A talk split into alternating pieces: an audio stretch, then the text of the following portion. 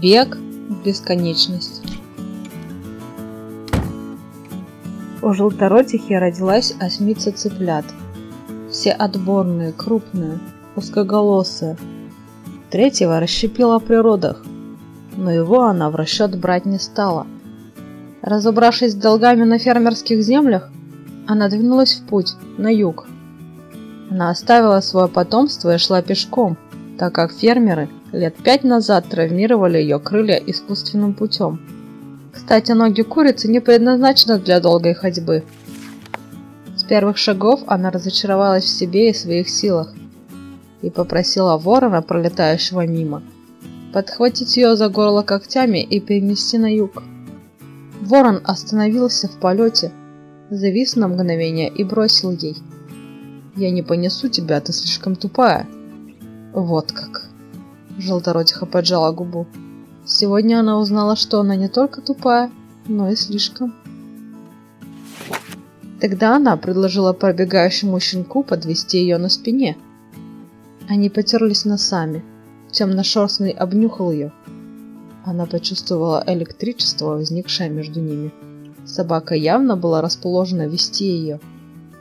Жарило солнце, потом шел дождь и овчарка свернулась клубком вокруг курицы, оберегая от непогоды.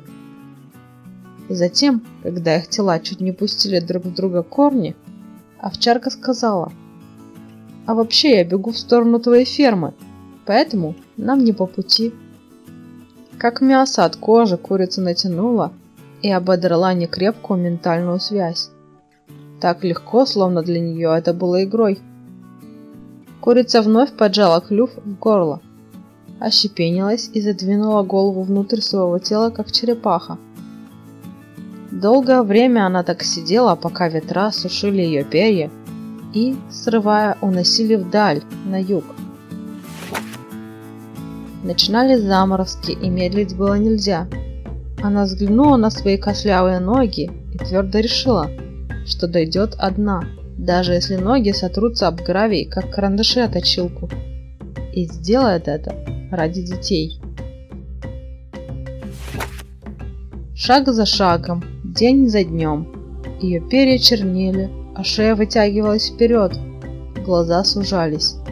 Ее материя менялась так же, как и внутренность. Однажды пролетавший мимо ворон сам обратился к ней. «Эй, детка, позволь отнести тебя куда хочешь, конфетка?» «Я тебе не ворониха, чтобы меня на своем горбу влачить», — заявила желторотиха. А сама поглядела на вдвое уменьшившиеся ноги. Они распухли и приобрели красно-оранжевый цвет. Хотя пога... Она не успела договорить, а ворон уже улетел, словно ему ничего и не было нужно. Сквозь прорези глаз она видела озеро. Махая раскачанными от ходьбы крыльями, чуть отрывалась от земли, устремилась к воде. И тут, подобранная потоком воздуха, желторотиха начала взлетать. Вместе с тем она ощутила, что... Вместе с тем она ощутила, что под ее зад потеснилось собачье тело. Это пес, бросивший ее у фермы. На скаку посадил ее себе на спину и понесся к воде, как стрела. Курица начала истерить. «Не трогай меня! Оставь меня!» Она махала крыльями против ветра и угрожающе отклонялась от спины овчарки. В конце концов собака остановилась на полпути. Ее уши развернулись к сидящей на спине курице. «Что-то не так, дорогуша? Я помню, что ты хотела на юг, а вот оно, озеро. А через полмили будут моря. Я часто тут бываю». «Какого же с черта?» – не выдержала курица. «Сними меня с себя!» И больше никогда не прикасайся. Ты меня предал. Теперь моя дорога лежит на юг.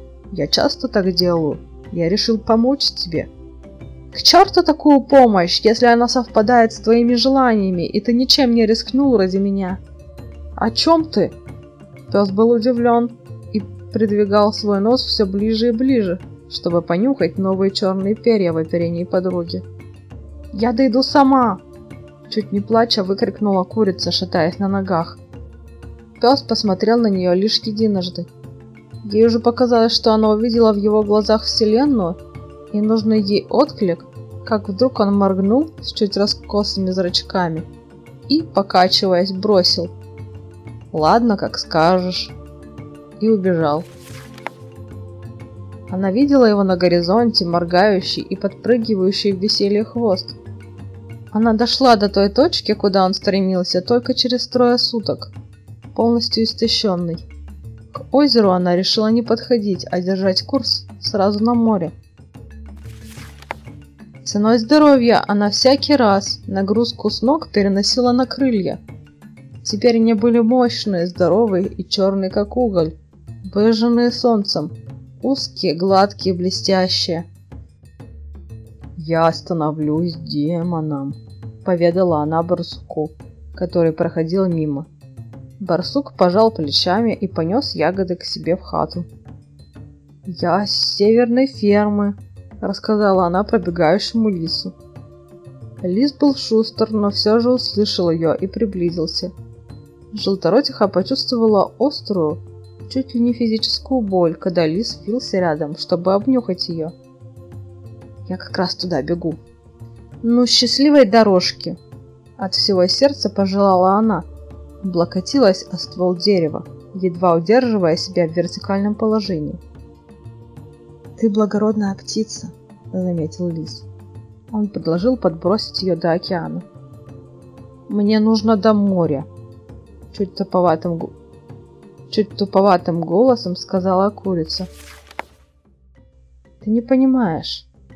Он обвел лапой ее округлый, гладкий силуэт. «Ты уже гораздо крупнее моря. Тебе нужно к океану. Правда, расстояние до туда в сотни раз больше». «Я не могу просить тебя об этом». Курица опустила глаза в пол. «Тебе и не надо?» Она подняла глаза и не поверила им. В глазах Лиса сияла вселенная. Можно было рассмотреть каждую звездочку и Млечный Путь, который она знала на небе и обожала их. «Спасибо тебе!» Она бросилась к нему на шею, но вовремя сдержала себя. Лис посадил ее на спину и бросился в путь. Он шел ровно вперед и никогда не оглядывался, чтобы проверить курицу. Курица же держалась крепко, на поверхности шкуры словно вспыхивали электрические разряды. Она наблюдала за этим соединением рыжего и черного в едином танце шерсти и перьев. Она прижалась ближе, Алис ускорился. Его прыть не иссякла, в его зверином теле было гораздо больше сил, словно неиссякаемый поток. Лис сделал окончательный прыжок ее глаза схватили линию океана, над которым разливалось северное сияние. Оттолкнувшись от обрыва, лис вытянулся всем телом, а курица распахнула крылья, но оказалось, что ее ноги по бедра вросли в тело лиса. Но она не испугалась, зверь и птица уже давно были единым целым. В едином порыве их накрыло призрачной волной воздуха, они превратились в одно красивое существо. Ни зверь, ни птица. Нельзя точно сказать, на что он был похож, ведь таких не существует в природе. Но тогда это было правдой.